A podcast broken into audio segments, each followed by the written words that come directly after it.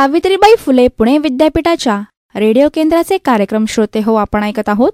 एकशे सात पॉईंट चार मेगाहट्सवर सूत सांगती कथा हरीची श्रीहरीची मालिकेच्या विसाव्या भागामध्ये आज आपण ऐकणार आहोत इंद्र याग की गोवर्धन याग. यावर आधारित कथा. सूत सांगती कथा हरीची श्रीहरीची या पुस्तकाच्या मूळ लेखिका मुक्ता केणेकर शब्दांकन सुजाता कुलकर्णी वाचन स्वर नेत्रा भालेराव आणि सुधीर मोघे.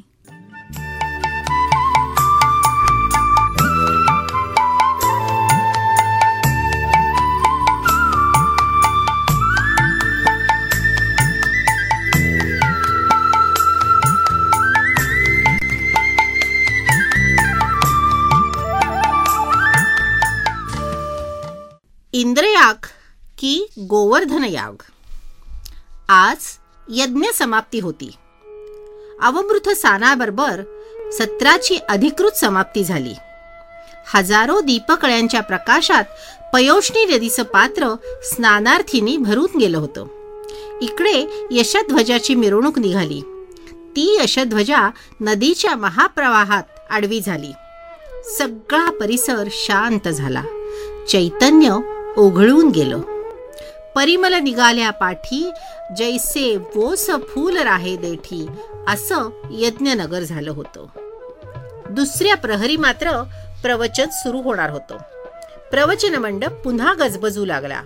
नव्या फुलांची रंगीबेरंगी माळ कृष्णमूर्तीच्या गळ्यात घातली होती. दीप सजावट आणि धूपपात्र रोजच्या सारखी शोभिवंत दिसत होती.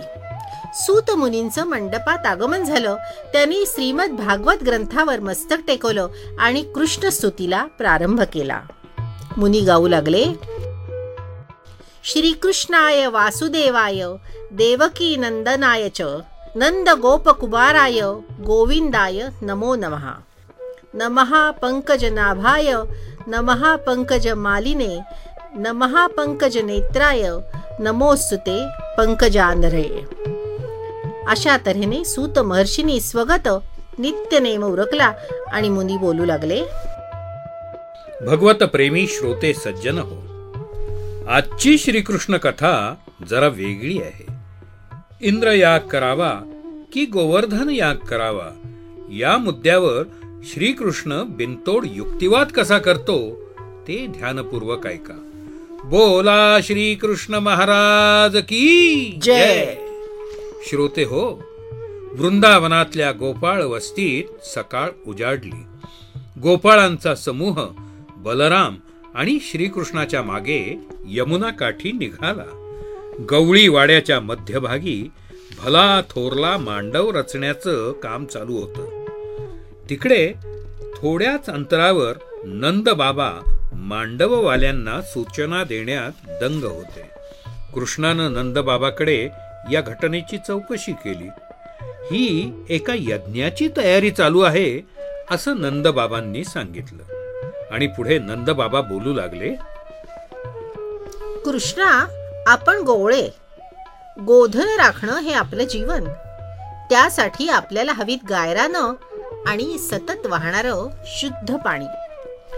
हे सारं पृथ्वीवर कोण पाठवतो? वरुणाची आणि वनस्पतीची अधिष्ठात्री देवता कोण? ती देवता आहे देवराज इंद्र. म्हणून यज्ञ करून या देवराज इंद्राला प्रसन्न करून घ्यायचं. त्यानं जलवर्षा करावी अशी मनोभावे प्रार्थना करायची. कारण पर्जन्याचा अभाव म्हणजे अकाल आणि पर्जन्याचा अतिरेक म्हणजे ही अकालच. म्हणून कृषकांनी इंद्राची आराधना करायची. शिवाय ही आपली परंपरा आहे. कृतज्ञता व्यक्त करायची पद्धत म्हणजेच हा यज्ञ होय. श्रोते हो यज्ञ करण्याचं हे प्रयोजन श्रीकृष्णाला काही पटलं नाही. तुम्ही भयानं यज्ञ कर्म करत आहात. भयानं आणि धाक बाळगून केलेलं कोणतंही कर्म हे धर्मकृत्य कसं मानायचं? असा प्रश्न श्रीहरीनं नंदबाबांना विचारला. प्रजा अशी गतानुगतिक झाली दुर्बल झाली की मग जुलमी राजांचं फावतं? ते मग बलपूर्वक गणराज्य बुडवतात. लोकांवर अन्याय अत्याचार करू लागतात. श्रीकृष्ण पुढे म्हणाला नंदबाबा तुम्हाला कृतज्ञताच व्यक्त करायची आहे ना? तर मग या पृथ्वी प्रती करा. कारण ती आपलं पोषण करते आपल्याला जीवन देते. आपल्यासमोर उभा असलेला हा गोवर्धन पर्वतही तिचाच प्रतिनिधी आहे. म्हणून नंदबाबा तुम्ही गोवर्धन याग करा. गोवर्धन हा आपला खरा हितकर्ता आहे. गो गोपालांचा पालक आहे. श्रीकृष्णानं आपलं मत नंदाला कथन केलं. आणि शेवटी तुम्हाला जे उचित वाटेल ते करावं असंही कृष्णानं सांगितलं. श्रोते हो नंदबाबा आणि श्रीहरीची ही चर्चा आजूबाजूला जमलेले सर्व वृंदावनवासी ऐकत होते. सर्वांना श्रीहरीचं म्हणणं पटलं. पण परंपरा मोडण्याची त्यांची तयारी नव्हती. यज्ञयागही करू आणि गोवर्धन पूजाही करू असं सर्वांचं मत पडलं. पण श्रीकृष्ण आपल्या मुद्द्यावर ठाम होता. त्याच्या मते निष्ठा ही पतिव्रतेसारखी असावी अव्यभिचारिणी असावी. शेवटी तुम्हाला योग्य वाटेल तो निर्णय घ्या असं सांगून श्रीकृष्ण गोपाळांसह निघून गेला. श्रोते हो भगवंताची ही जुनीच खोड आहे. बिनतोड युक्तिवादानं प्रथम आपली भूमिका मांडायची. प्रसंगी आपल्या प्रतिपादनाचा आग्रहही धरायचा. आणि शेवटी मात्र तुमचं तुम्ही पहा असं म्हणायचं. गीतेचं अष्टादशाध्यायी ब्रह्मज्ञान अर्जुनाला सांगून भगवान श्रीकृष्ण अखेर म्हणाले असे गूढाहुनी गूढ बोलिलो सान मी तुझ. ध्यानी घेऊन ते सारे स्वेच्छेने योग्य ते करी. आणि श्रोते हो आता मी इथेच थांबतो.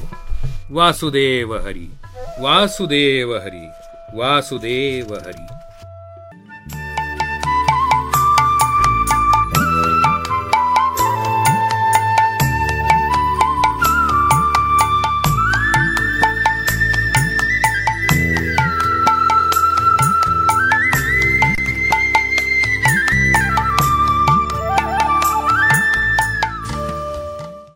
मालिकेच्या विसाव्या भागामध्ये आज आपण ऐकलीत इंद्रयाग की गोवर्धन याग यावर आधारित कथा.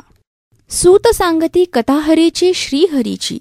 या पुस्तकाचे मूळ लेखन केले आहे मुक्ता केणेकर शब्दांकन सुजाता कुलकर्णी वाचनस्वर नेत्रा भालेराव आणि सुधीर मोघे. सूत सांगती कथाहरीची श्रीहरीची.